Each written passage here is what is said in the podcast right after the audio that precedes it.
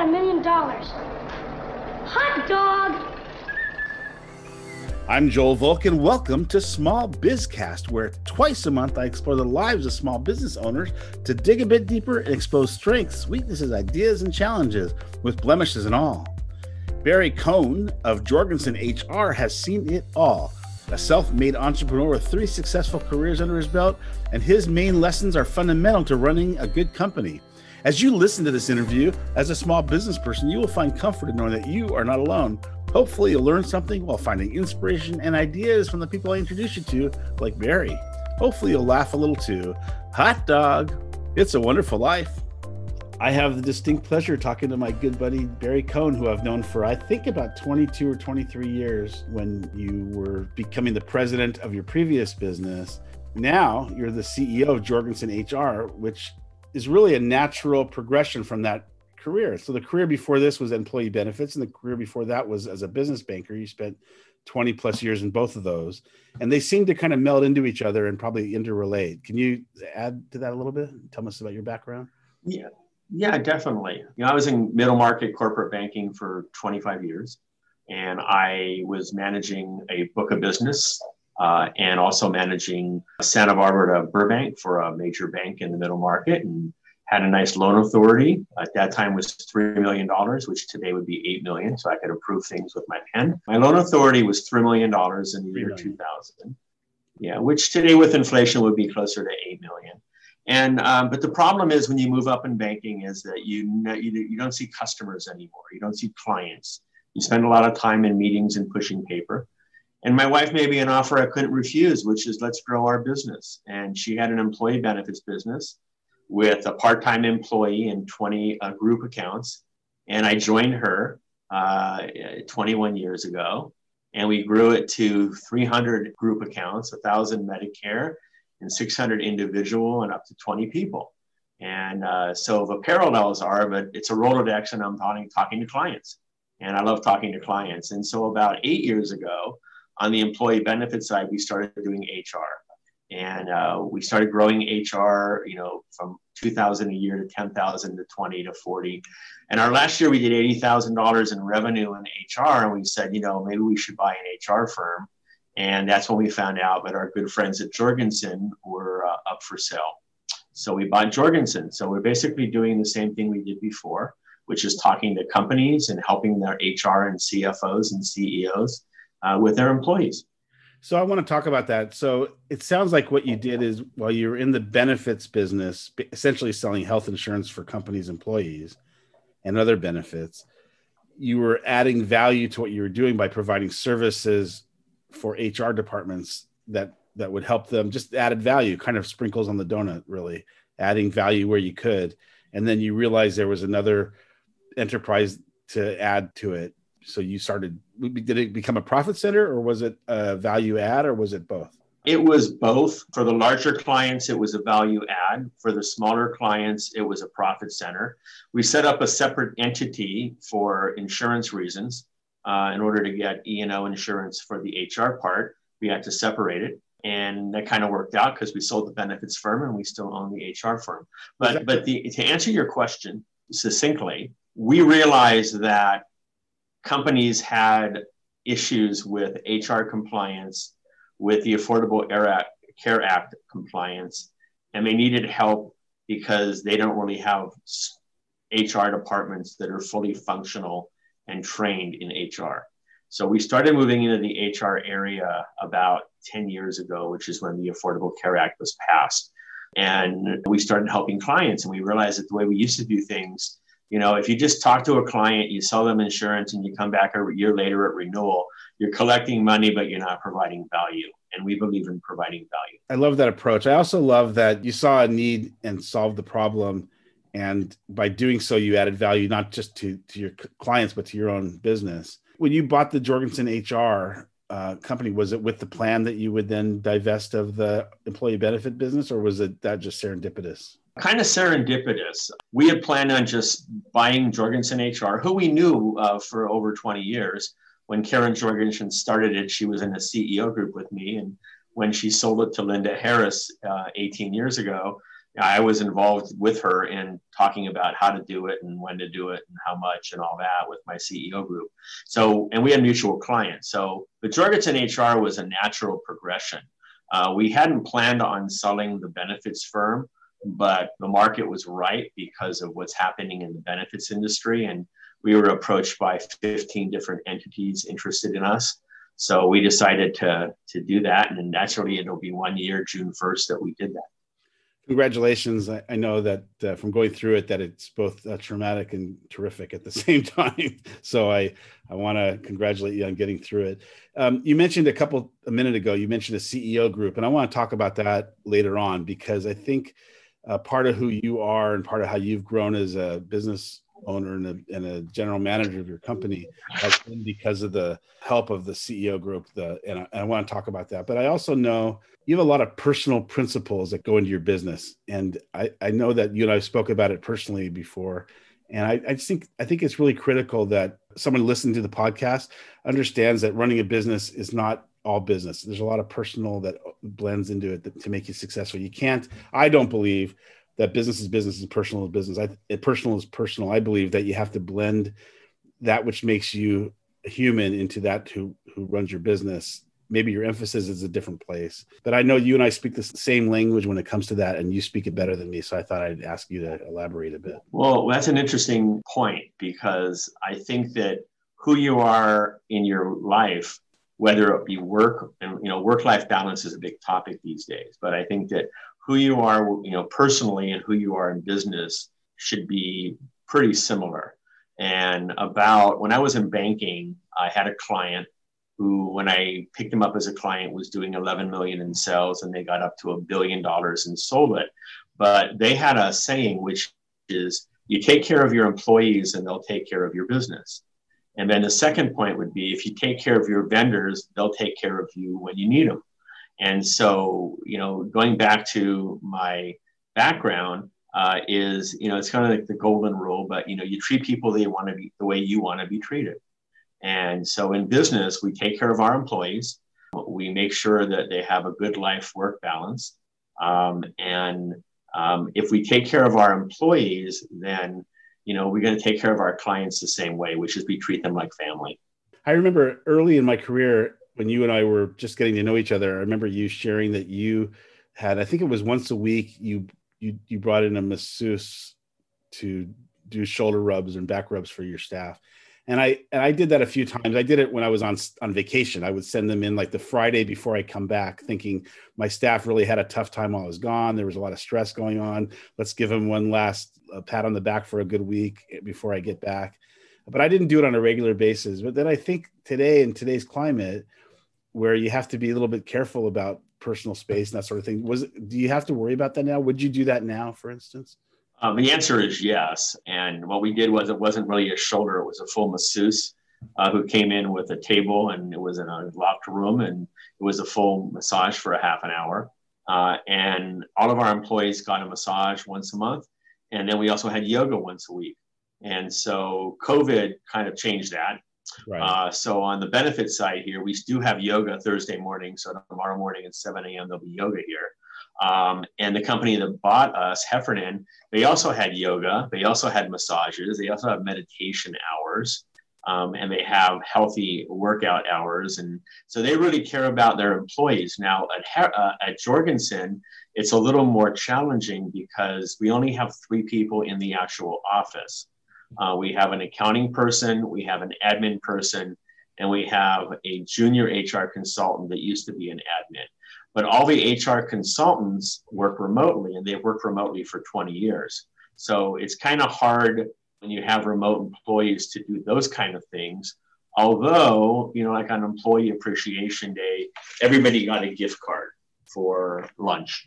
And the gift card, I think, was $50, which means they can really buy a couple lunches with it. And, you know, we, we do things uh, special. But I think the important thing is that you got to take care of your people and you got to look at ways to do that. And even though most people are still remote, you have to find ways to make things um, fun, let them know you care about them, pat them on the back.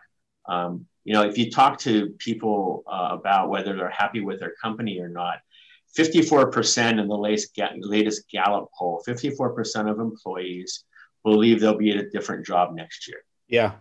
That means 54% are not engaged. And the question is, why not?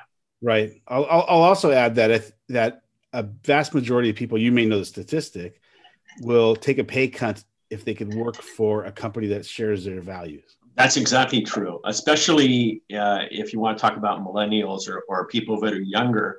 You know, they want to make sure they have an impact on the world uh, and that their work has an impact in society. Uh, and and just in general, people, you know, not, uh, pay is not the number one reason people leave companies. Right. The number one reason people leave companies are because they're either not appreciated there's no way for them to move up and grow, or they have a boss that they're not happy with. And those are the three primary reasons why people leave companies. So, do you find that your clients in the HR business that are complaining to you that they're having too much turnover, are they open to looking at those other elements? For instance, maybe they have a middle manager that's not constructive enough, or perhaps they don't, they're not employing enough social engagement with their with their work product are, are you able to give them that advice? Are they open to it, or do you find that they have to get there naturally on their own? I, I think most company owners uh, and senior management, C-suite people, um, you know, they want to see their companies run smoothly. You know, if something's not running smoothly, you know, they usually will talk with us about it if we're the outsourced HR or if we're on retainer monthly. They'll chat with us about it and then we can talk about it, talk about retention rates and how they look compared to other companies in the area or in their industry. And then we can help them. And sometimes we end up doing employee surveys to get a feel for things. And then we report back to the company. But very rarely and when we do HR assessments, we call them assessment, but they're really audits. We do audits all the time of companies and their HR practices, which also includes hiring and, and retaining employees and what have you. And I would tell you that 95% of the time, the owners are receptive to improving things. When someone doesn't want to improve things, they probably won't hire us after the assessment to do right. anything or solutions. Right. But you know, it doesn't happen that often. You know, it happens once in a while, but it doesn't happen that often. You know, the answer, the simple answer to your question is yes. Uh, management and owners are receptive. They are receptive okay. to yeah, looking for uh, opportunities to help their client, help their employees have a better uh, experience at those companies. We're going to take a short break and be right back. Small Bizcast is proud to support Fit for the Cause Fit for the Cause is the leading organization in fitness for low income and special needs communities. Founded in response to the national health crisis, Fit for the Cause has used licensed and COVID conscious trainers to keep their members active even during the pandemic. Offering physical training, nutrition, and a variety of classes, members benefit from the same resources given to Special Olympic athletes. So stay active now by going to www.fitforthecause.org. That's fit the numeral four, thecause.org. You may remember Janice Miller of Miller Haga Law Group from our episode Saving Nigel in season one. Miller Haga supports businesses of all sizes from large to small. No matter what phase your business is in, from startup to wind down, Miller Haga Law Group acts as your innovative general counsel. Their experienced team of lawyers will keep the gears of your business turning. If you want to minimize your liability while maximizing your profits with competent and efficient counsel, contact millerhaga.com for more information. That's Miller Haga, H A G A.com. Document technology continues to be a challenge for businesses as they go back and forth from working remotely to working in house. One of the challenges facing management is that documents need to be shared they also need to be secured. There's privacy issues, there's access issues. Those are the types of things that keep people up at night. Mercury Document Imaging has been solving problems like these since 1982. We are in the unique position to leverage our years of experience with our tremendous resources to solve this and other similar problems. We do it economically. More importantly, we do it efficiently. So, if you have issues that you'd like us to help with, please call 818 782 1221 or go to mercurydoc.com, M E R C U R Y D O C.com. We are back, and you're listening to Small Bizcast with Joel Volk, and I'm interviewing Barry Cohn of Jorgensen HR. Let's talk about the mistakes people make when they're hiring. The laws are always changing, the laws regarding hiring, firing, have changed from the last couple years till now. You can't ask certain questions regarding salary history any longer. You can't ask questions uh, that may may uh, creep into the personal lives of people too much. But there are some questions you can ask, and I think that it, it being a moving target, it's also a little bit of a minefield if you're an employer trying to get the information you need to vet a potential employee while at the same time not violating any laws and hopefully as they're growing as we're all growing as a society hope not creeping into places that really are not right to creep into whether there's a law or not how how do you advise your people how do you teach them not to make mistakes and what are the big mistakes that you see being made well i think that the biggest mistake uh, business businesses have in hiring people is looking at skill set rather than culture fit the most important thing is how is that new person going to fit into your company into your company's culture? How will they affect everybody else? Uh, and that's really important. I went to a, right before COVID, I went to a, a labor HR conference in Santa Clarita, and there was like 400 people there. And uh, there was a panel, which I was on. Every single person on the panel said, hire for culture fit. Yeah. Every one of them.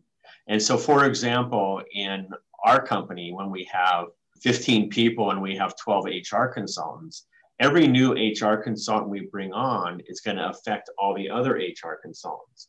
So when we have a monthly meeting of all the HR consultants and we're doing roundtable discussion of client issues or labor law changes or what have you, you know, everybody they have to fit into how you know to the way we operate. So the most important thing is hiring for culture first and then hiring for skills. You can always teach people things, but you can't um, teach people to be nice to other people. You can't teach people to fit into a company's culture. And so I think the the thing that most companies don't do is really get to know the person and understand how they how they operate and function and their values and their core values. Uh, and I think that's the biggest thing that was a big epiphany for me in my career when I started hiring people for the way they spoke and the way they fit in on a personality basis, thinking that I could teach the I could teach the skills. We can teach what buttons to push, what processes to follow.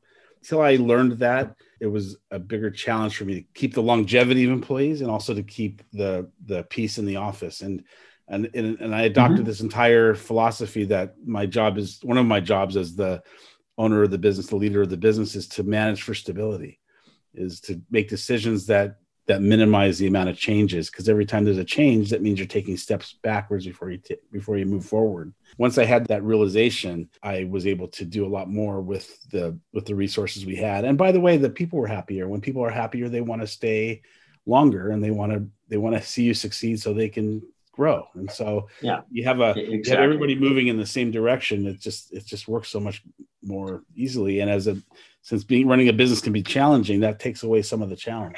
Yeah, and I got to say that you know in our early days in the benefits business, we didn't hire for culture; we hired for skill set. We hired people that had experience and what have you. What we learned is that they had experiences at other companies, and they necessarily weren't great experiences uh, or great skills, and they did things differently than us. And so we decided, and this goes back 15 years, that we can hire for culture fit first. We can teach them how to do the procedures, the processes, how to interact with clients, and what we expect. And even on the HR side, we have longevity with our consultants. Our consultants have been with us 20 years, 30 years. The company's 38 years old we have some consultants that have been with us for 30 and 35 years and some yeah. 20 and 25 and some 10 because the environment is great. They get along. They like what they're doing. And so that's very important. The one thing that people ask me when i bought jorgensen hr and when i started which I, i've owned them now for two years but three years ago I started chatting with Linda Harris, who's the owner, who is the owner, and she says, uh, "What do you plan on doing?" And I said to her, you guys have a great brand and a great reputation and your clients love you and i'm not going to change any of that. The only thing i want to do is grow. I think there's a lot of growth opportunities here.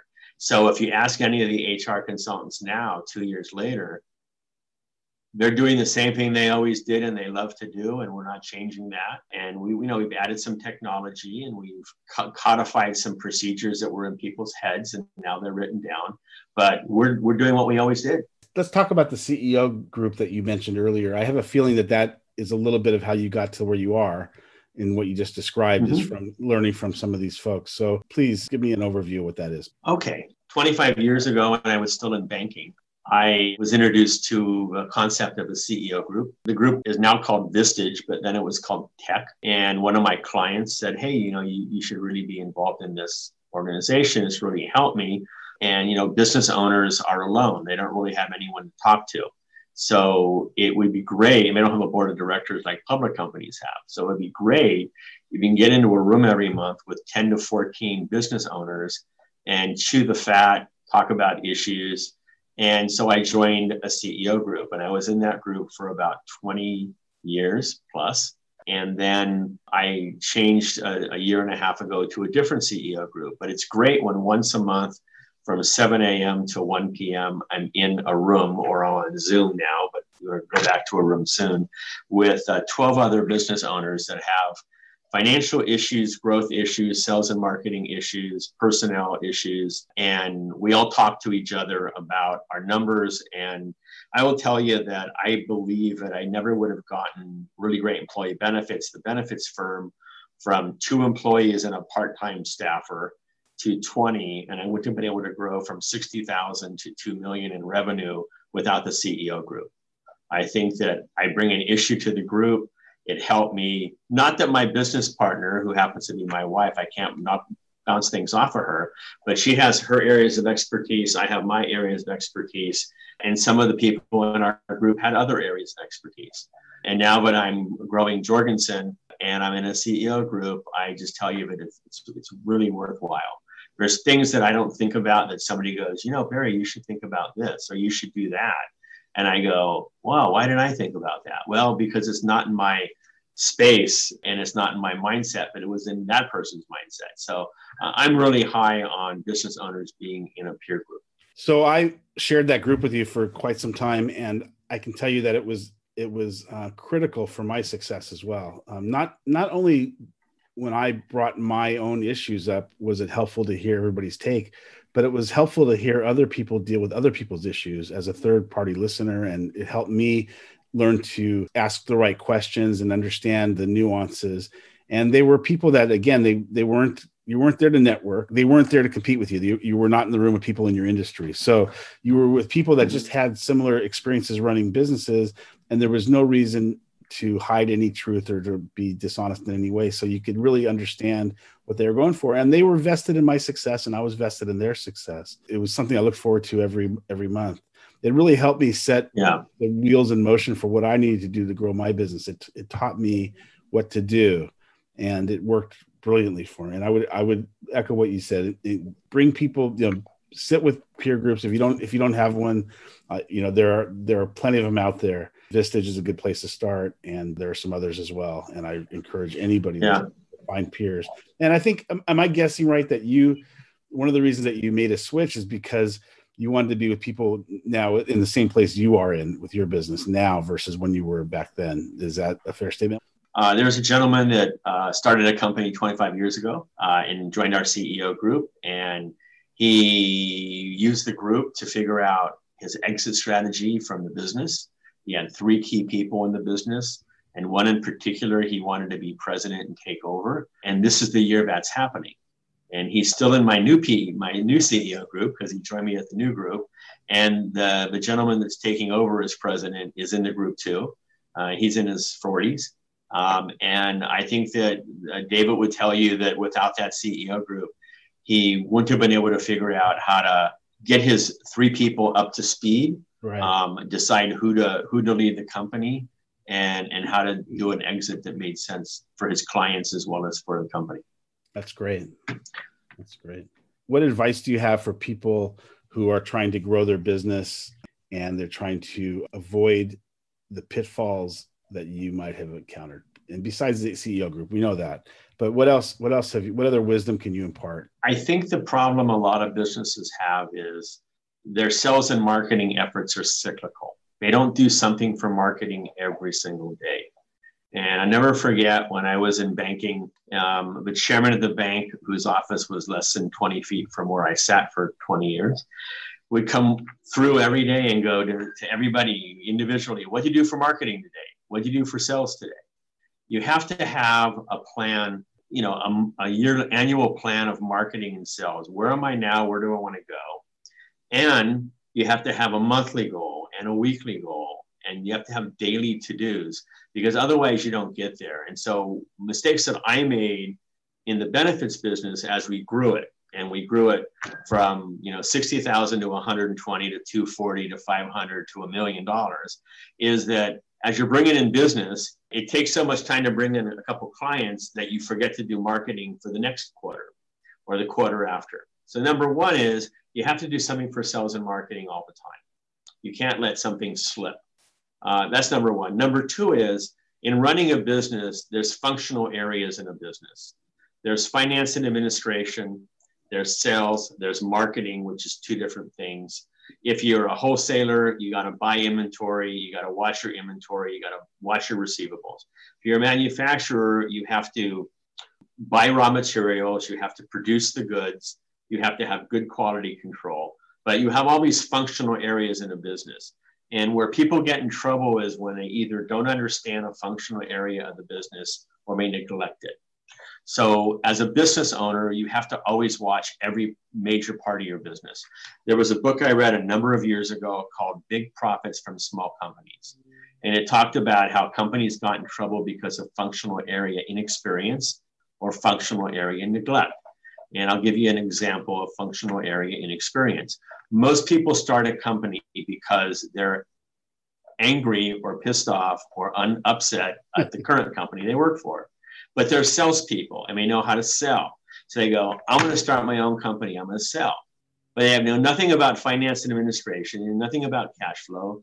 And if it's a wholesaling operation, they know nothing about inventory control.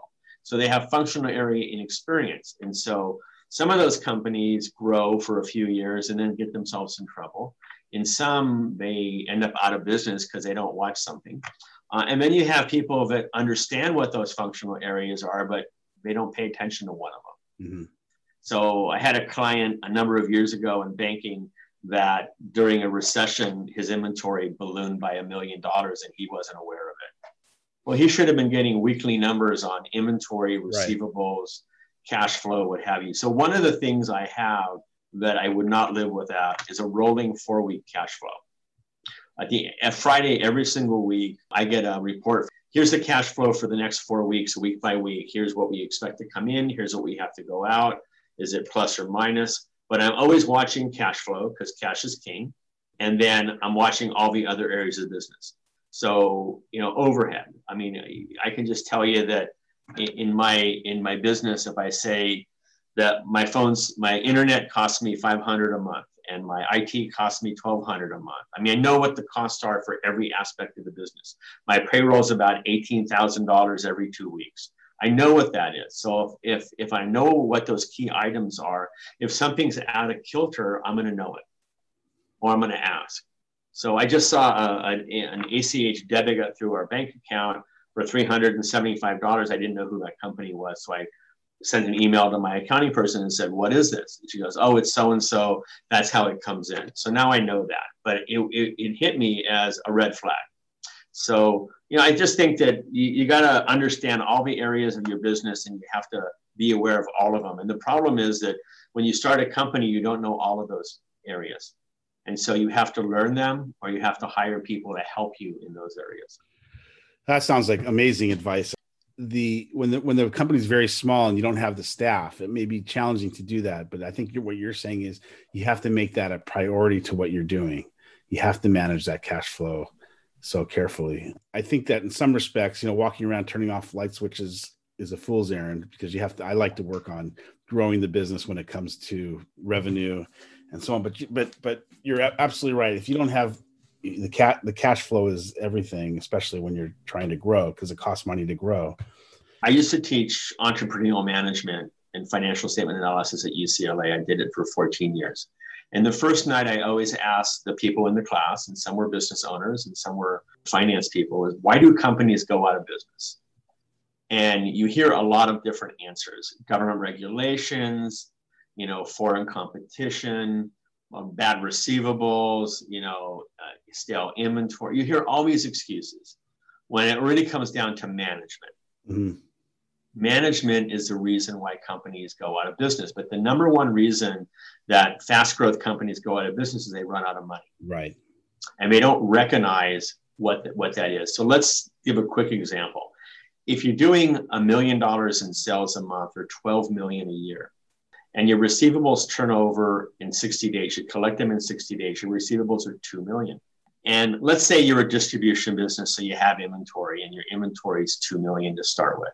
So a year later, you're doing 2 million a month in sales or 24 million. So your receivables jump from a million a month, to, uh, your receivables from a million to 4 million. Your inventory goes from 2 million to 4 million or whatever the number is. The question is, how do you finance or how do you pay for the extra 2 million in inventory and the fact that you've got to carry another million and so in receivables. Right. Well, your profits have to do it, but your profits aren't that high. And so more companies go out of business because they run out of money. And we don't understand that there's a, there's a growth pattern uh, of all companies, and it's called sustainable growth rate. And so people have to recognize what cash flow is and how it affects you, because that may affect, you know, I, I've seen business owners go, I'm going to hold this year, I'm going to grow 50%, I'm going to do this. And my own first question is, well, what's your cash flow going to look like? And are you going to have enough money? And they go, well, why wouldn't I? And they don't recognize that their receivables are going to double, their inventory is going to double. But remember, you got to pay your payables in 30 days, right? Usually or earlier. So there's a mismatch there. Getting back to what you were saying earlier, take care of your vendors; they'll take care of you. You better pay them in 30 yep. days. Well, this is terrific. Is there? Uh, can you tell us a little bit about how we get a hold of you? Jorgensen HR, and I'll give you my tagline: We're results oriented, driven by passion, and guided by expertise. Uh, jorgensenhr.com. That's J O R G E N S E N H R.com. And our phone number is 661 600 2070. I want to thank you, Barry. I think you've been a terrific guest. A lot of great nuggets. I, that's what I always I always look for someone to teach us to run our businesses better while they're telling us how well they run their businesses and why we should use you. So I think you've accomplished those very well, and I appreciate it. Thank you. And I got to tell you that over the years, I've made many mistakes. I am very human. I learned a lot from my mistakes. Hopefully, I can help other people avoid some of those issues that I had. Amen. That's why I'm here too. Thanks. Barry Cohn of Jorgensen HR, a pleasure talking to you. I always enjoy talking with you. I'm glad we did it on the podcast finally. Uh, it's something I've wanted to do since I started the podcast is get you on because you have so much to offer and so much to teach us as a business person. I love that there are principles and purpose behind what you do professionally. It leads to a good, solid business. It leads to a business that can grow and scale and ultimately be sold. And you were an excellent teacher for us today. So thank you so much. There are so many ways companies can protect themselves from disruption, plus all the drama and the added costs associated with crises but companies continue to avoid or ignore taking these basic steps. In the next episode of Small Bizcast, Michael Poldy of Poldy Partners will tell us what we need to know. Here's a sneak peek. It was very difficult technology wise to move large amounts of data long distance. So everything was tape backup. Mm-hmm. And everything was primarily tape in the data center and then someone would put the tape on a truck and they would drive it 30 miles away or 10 miles away and they would store the tape for a week. And then uh, every day the truck would come with a new round of tapes. And then after day seven that you know the tape that went there on monday the previous monday was coming back to go back into the rotation. Like to then they got more sophisticated. They did something called electronic yeah, exactly. Then they would do we would we would and we did this because uh, you know fortunately we, we invested a lot of money and we went from a I'll say a technology laggard to a technology leader by implementing things such as electronic vaulting of tape where we'd electronically move data and then it was duplication of disk data. And then it got to be very high availability infrastructures. So you would have multiple computers within 10 miles apart or up to 100 miles apart Small Bizcast drops every other Tuesday. Follow us on our socials for business tidbits and special offers. Thanks again for our sponsors, the Miller Haga Law Group and Mercury Document Imaging. And remember to support Fit for the Cause. And of course, thanks to my producer, Chaz Volk of Mr. Thrive Media. Couldn't do it without you. Thank you so much for listening. Hot dog, it's a wonderful life.